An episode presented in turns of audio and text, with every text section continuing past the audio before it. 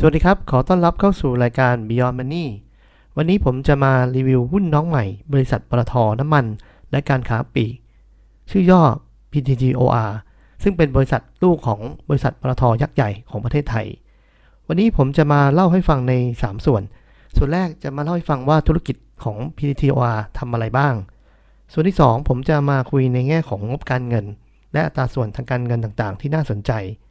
ส่วนที่สามเรามาดูกันว่าอนาคตของบริษัทเป็นอย่างไรบ้าง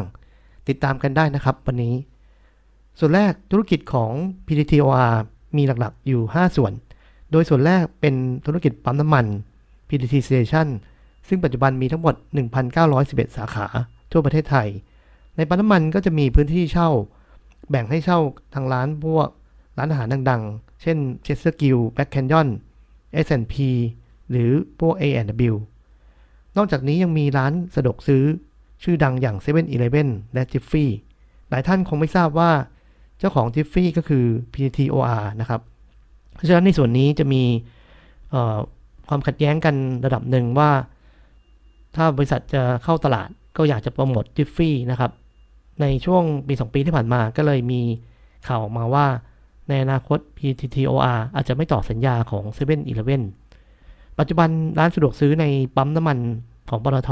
มีทั้งหมด หนึ่งพันแปดร้อยแปดสิบ สาขาส่วนที่สองคือร้าน Hot Chit Cafe Amazon ปัจจุบันมีทั้งหมด สองพันเก้าร้อยสิบสอง สาขาร้านนี้เป็นร้านค่อนข้างดังมีคนต่อคิวซื้อค่อนข้างเยอะในแต่ละวันส่วนที่สามคือหลายๆท่านอาจจะเห็นป้ายนะครับร้านศูนย์ซ่อมรถยนต์ที่เรียกว่า Fit Auto ปัจจุบันเนื่องจากเพิ่งเริ่มธุรกิจมีอยู่ทั้งหมดห้าสิบแห่งส่วนที่สี่ก็คือบริษัทมีการขายน้ำมันที่เป็นเชื้อเพลิงอากาศยานและน้ำมันเตาสำหรับเรือขนส่งและอุตสาหกรรมด้วยปัจจุบันก็จะมี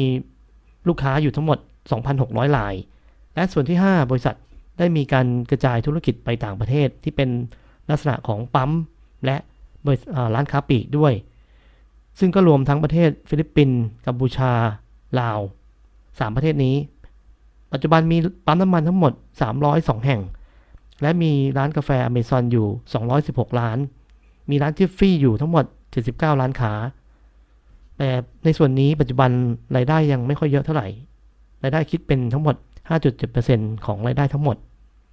เพราะฉะนั้นนักลงทุนเห็นภาพของ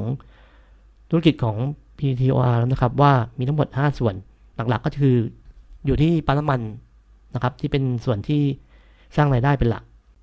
โดยบริษัทเข้ามาจดทะเบียนในตลาดหลักทรัพย์เพื่อนำเงินเพิ่มทุนไปใช้ในห้าส่วนดังนี้ส่วนแรกบริษัทจะไปขยายสาขาปั๊มน้ำมันเพิ่มเติมส่วนที่สองบริษัทจะไปลงทุนกับคลังเก็บผลิตภัณฑ์น้ำมันและศูนย์กระจายสินค้าประเภทธุรกิจน้ำมันเพิ่มเติมส่วนที่สามบริษัทจะขยายร้านค้าปลีกให้มากขึ้นกว่าเดิมส่วนที่สี่บริษัทจะนำเงินไปลงทุนในต่างประเทศและส่วนที่ห้าบริษัทจะเก็บเงินไว้เป็นสินทรัพย์หมุนเวียนก่อนเข้าตลาดหุ้นบริษัทมีหุ้นทั้งหมดอยู่ เก้าพัน ล้านหุ้นการเข้าตลาดครั้งนี้บริษัทมีการขายหุ้นเพิ่มทุนทั้งหมด สามพัน ล้านหุ้นโดยแบ่งเป็นสามส่วนในส่วนแรกทั้งหมด สองพันสี่ร้อย ล้านหุ้นบริษัทจะกระจายให้กับประชาชนทั่วๆไปส่วนที่สอง สามร้อย ล้านหุ้น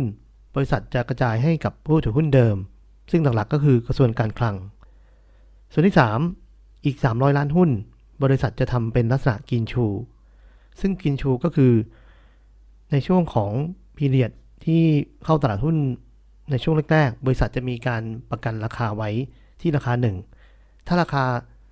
ในช่วงนั้นตกลงมาที่ราคากินชูอันเดอร์ไรเตอร์และนักลงทุนก็จะเข้ามาช้อนซื้อหุ้นทั้งหมดสามร้อยล้านหุ้นเพื่อเป็นการพยุงราคานะครับเพื่อให้มั่นใจได้ว่านักลงทุนในคนที่เข้าไปซื้อราคา ไอ พี โอ จะไม่เจ็บตัวในส่วนที่สองเรามาดูที่งบการเงินในปีที่ผ่านมาสองพันห้าร้อยหกสิบสองนะครับ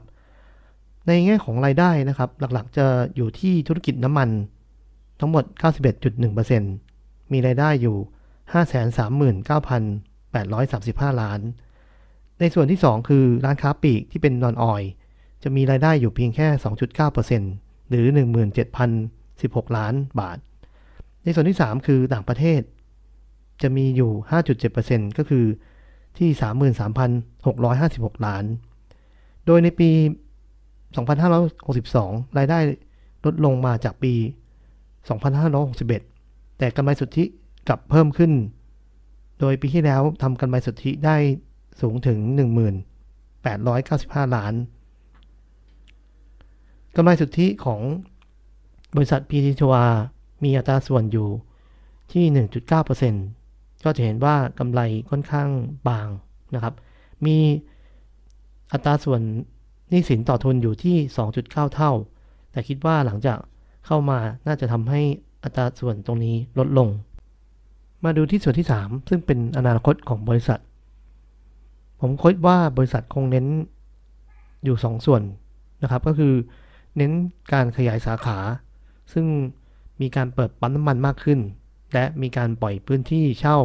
และเปิดร้านสาขาที่เป็นร้านค้าปลีกหรือร้านสะดวกซื้อมากขึ้นซึ่งในส่วนนี้ก็มองว่าเป็นเทรนด์ที่น่าจะสร้างรายได้ที่เติบโตได้ดีขึ้นแต่อย่างไรก็ตามนักลงทุนต้องระวังเนื่องจากร้านค้าปลีกหรือว่าร้านสะดวกซื้อในประเทศไทยค่อนข้างจะถึงจุดที่อิ่มตัวระดับหนึ่งแล้ว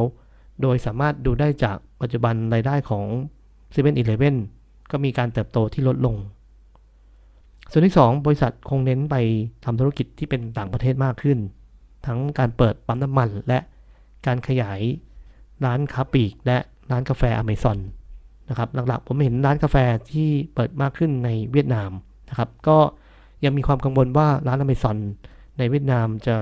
สามารถสู้กับร้านท้องถิ่นได้มากน้อยแค่ไหนเนื่องจากวัฒนธรรมการกินกาแฟของแต่ละประเทศมีความแตกต่างกันไปโดยเฉพาะเวียดนามก็จะมีกาแฟของท้องถิ่นเองที่ค่อนข้างมีความแข็งแกร่งเพราะฉะนั้นการที่ Amazon จะเจาะเข้าไปในตลาดเวียดนามก็เป็นอะไรที่ท้าทายระดับหนึ่งโดยสรุปผมมองธุรกิจของ พี ที ที โอ อาร์ คงมีการเติบโตได้จากการขยายสาขาแต่ก็มีความเสี่ยงอย่างที่ผมแจ้งไปแล้วและวันนี้บริษัทยังไม่ได้มีการกำหนดราคา ไอ พี โอ ออกมาผมมองว่าหุ้นตัวนี้ถ้า พี อี สูงเกินไปกว่าสามสิบเท่าก็คงไม่น่าลงทุนแต่ถ้า พี อี ต่ำๆก็เป็นอะไรที่ควรจะศึกษาเพิ่มเติมวันนี้ผมคิดว่าเอพิโซดนี้น่าจะให้ความรู้เกี่ยวกับหุ้น ไอ พี โอ น้องใหม่ตัวนี้เป็นอย่างดีถ้าชอบยังไงกดแชร์กดไลค์กด Subscribe และกดกระดิ่งหรือต้องการฟังหุ้นตัวอื่นๆสามารถที่จะคอมเมนต์ไว้ได้ใต้เอพิโซดนี้วันนี้ขอบคุณมากครับสวัสดีครับ